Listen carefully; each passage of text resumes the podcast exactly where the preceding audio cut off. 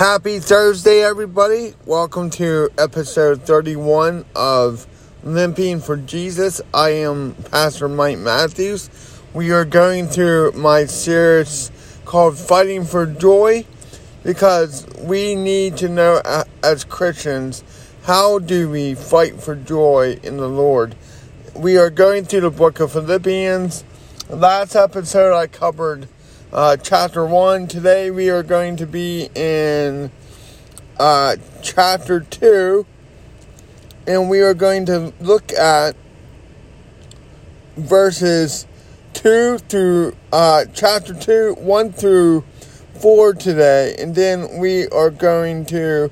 Oh, I apologize. We are going to go all the way to verses 11 today. So that, let's read, read the text, and then we, we will dig deeper. Philippians chapter 2, verse 1. So if there's any encouragement in Christ, any comfort from love, any participation in the Spirit, any affection, any sympathy, complete my joy by being of the same mind, having the same love, being in full accord and of one mind. Do nothing from selfish ambition or conceit, but in humility count others more significant than yourself. Let each of you look not only to his own interests, but also to the interests of others. All right. So this is clearly talking about the joy we have in the fellowship of believers. Churches should camp on these verses a lot and meditate on doing life together and helping each other fight for joy in the Lord. One of the main reasons we get together for church is to help each other grow in our joy and our affection for Jesus Christ. When we are joyful in the Lord, there is going to be a love in the church that the enemy cannot uh, withstand. Let's look at, let's break these verses down. Verse 1. So, if you have a Bible, I would circle the phrase, if there is any encouragement in Christ. This is encouragement in Christ. This is joy in Christ. Any comfort in love. Any participation in the Spirit. Listen, if you're in a fellowship and you don't have the same mind, if you're you're not connected um, and focus on the mission of Christ, you're not going to have this joy in the Lord. You're not going to have any uh, encouragement in Christ. This is for mature believers or maturing believers who are doing life together in the Holy Spirit, who ha- are locking arms to advance the gospel. Listen to this. Verse 2 again. I mean, verse 1 end. Any affection. Any affection, any sympathy. Paul says, complete, complete, complete my joy by being of the same mind, having the same love, being in full accord in one mind. Do nothing from selfish ambition or conceit, but in humility count others more significant than yourselves. I want to give a word of advice to two types of people. Long-time church people, I mean church attenders, members, and those who are seeking the church. No church will be perfect. No church will be 100% focus on the Lord because of sinful reasons and and we're we're all on different levels of sanctification. However, there are healthy churches out there. The health of a church should start here. Are they united in Christ? Are they of one mind? Are they gospel focused? Or are they a club? If they are a religious club, you will know it. If you will if you seek if you're seeking a church and you are and you sense any type of division or discord i want to stick around. If you're in the beginning stages of looking for a church, I would keep praying and I would ask God to reveal to you because if you get if you get tied up in a church that is not focused on the gospel, they are they are of not one accord, they have no encouragement in Christ, your faith will be shipwrecked and you do not want that. Now, to the long-time church goer or a Christian who has been doing life in the church, you need to listen to this. Are you being a person who is helping others joy in the Lord grow? Are you a person that is helping people get to this command by Paul that says, being being the same mind, having the same love, being full accord of one mind. Are you a Christian who is unselfish, of sinful ambition or conceit, but in humility you count others more significant than yourselves? This plays out in sinful ways, and I'll give you an example. Are you somebody that complains about the type of worship music your worship pastor picks that day? Or or or are you someone that says, "Oh, I didn't really like pastor's sermon today. It really didn't speak to me." Um, or do you have uh, the customer is always right attitude in the church? See, the bad thing is about America churches right now is American consumerism has seeped into the church and people go for their own needs and not the needs of other. They they don't come to church. They're coming to a social club, and if you offend them, if a pastor gets up there and, and offends their desires, their sinful flesh, they will complain. Um, so I would encourage you, if you are a legit Christian, I would watch against this American consumer spirit that is among us in the body of Christ. Church is not about you. It's about Jesus Christ. It's about reaching the lost. It's about doing what needs to be done to preach the full gospel of Jesus Christ. If you can't get over yourself, then you, you need to do a heart inventory. Maybe, one, you're not a true believer. Or if you are a believer, you are very immature in your faith and you need to grow. So I would encourage you to fight for joy in this way. I would encourage you to fight for joy in the Lord and to know that when you go to church, we are going to church to lift up the name of Christ and to draw people to Himself. Yes, we have preferences. Preferences, uh, your likes and dislikes, um, are not always sinful. I did not grow up in church culture. I got saved later in life. So when I got into ministry at 21, 22 years old, I, I didn't know about church politics really. But let me tell you, church politics is not biblical.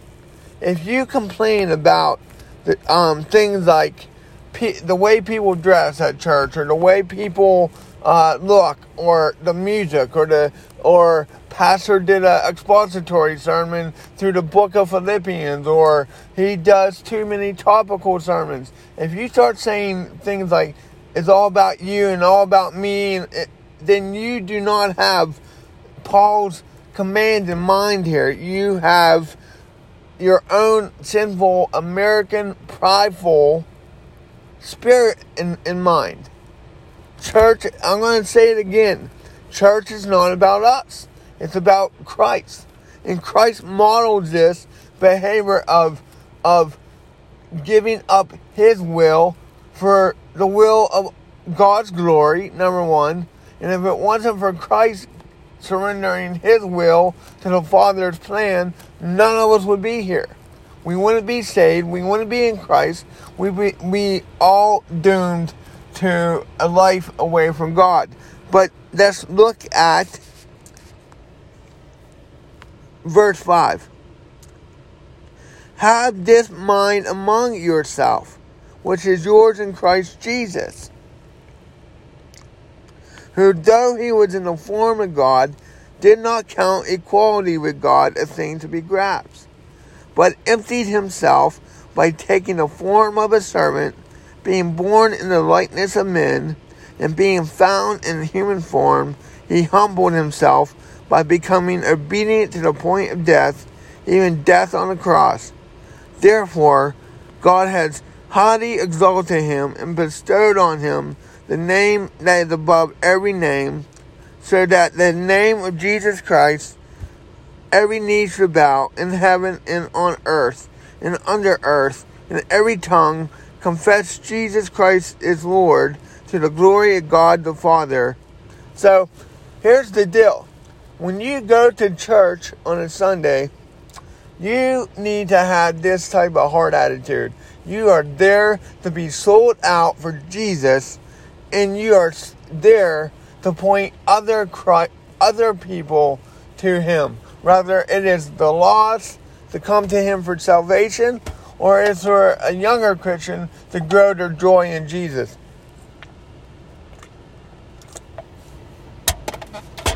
as a pastor and a teacher, I, I here's how this applies to me.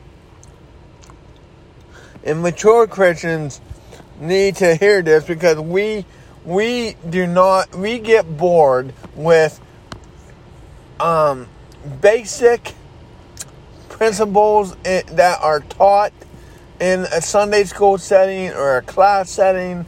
And and we need to here's where we need to grow humility is yes, the church needs people like pastors and elders and mature Christians to challenge younger Christians to go deeper into theology, deeper into doctrine, because the deeper you go, you're going to get more of Christ.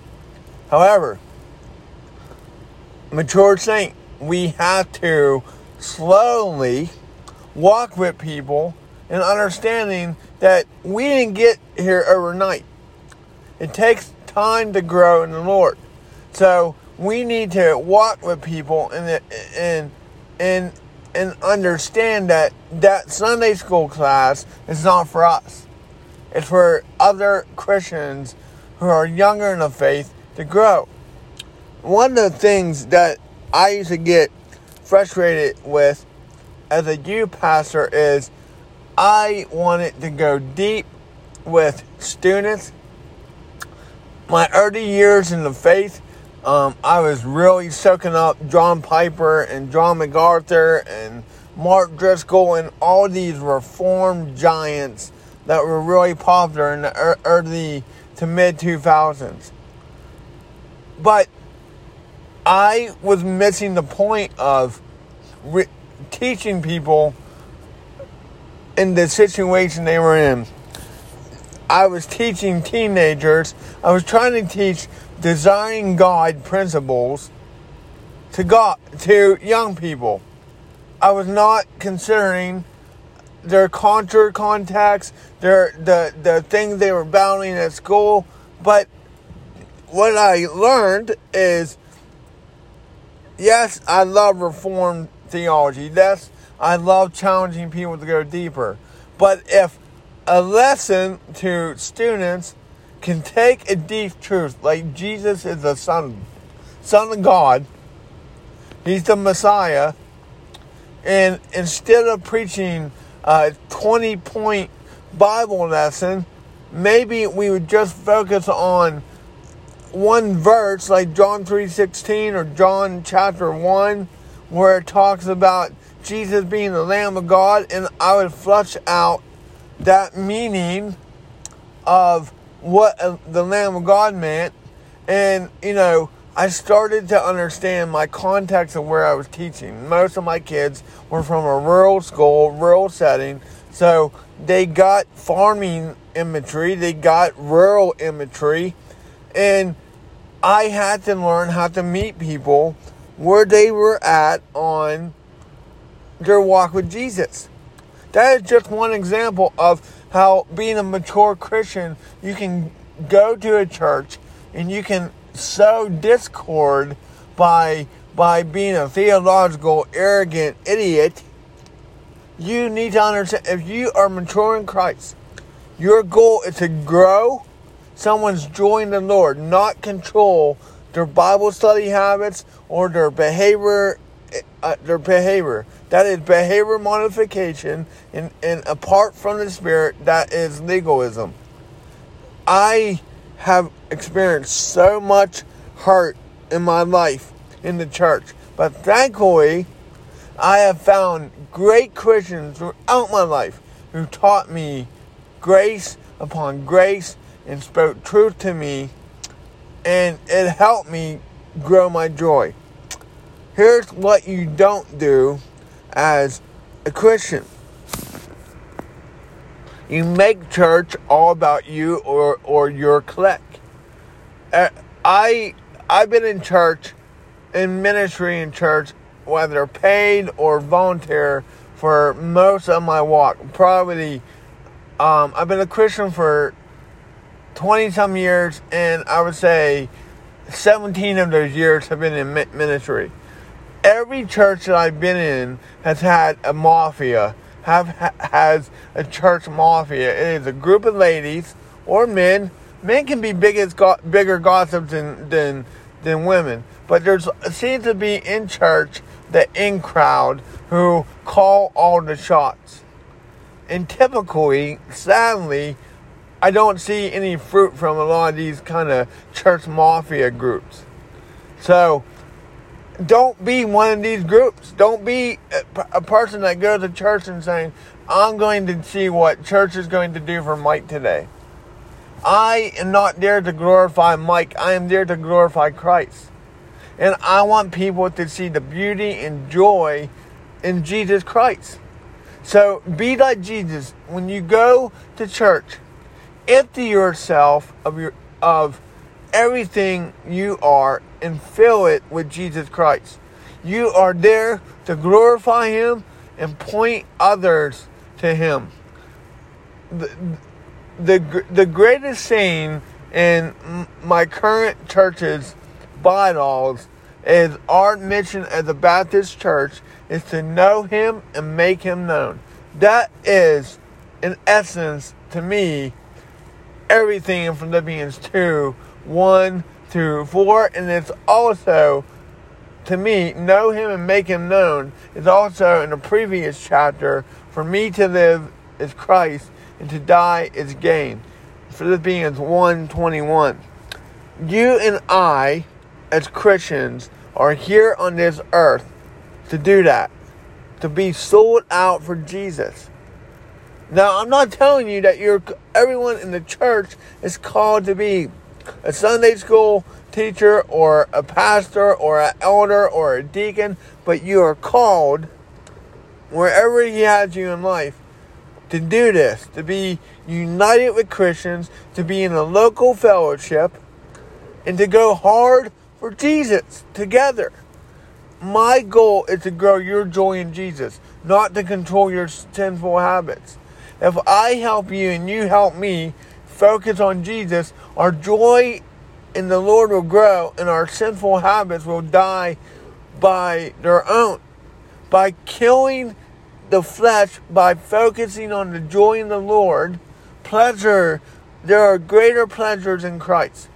There is. And we are called to help each other to, to refocus our brains and our hearts on that joy in the Lord. That's how we fight for joy. We fight for joy in the Lord by the Spirit to the Son. I mean, by the Spirit through the Son to the Father. We have a tritarian process of fighting for joy, and we fight for this joy together as Christians. If you go to church and you don't think about the needs of others, and I mean the needs of practical needs, spiritual needs, uh, application needs of someone, you are not a mature believer and you have the American consumerism in your heart. Dude, I pray that you go to church this week and you fight for joy in the Lord and you focus on helping others fight for joy. All right, guys. That was episode two of uh, uh, the series of Fighting for Joy. I hope this has helped you. I am going to end with reading the text again, and then I will close us out in prayer.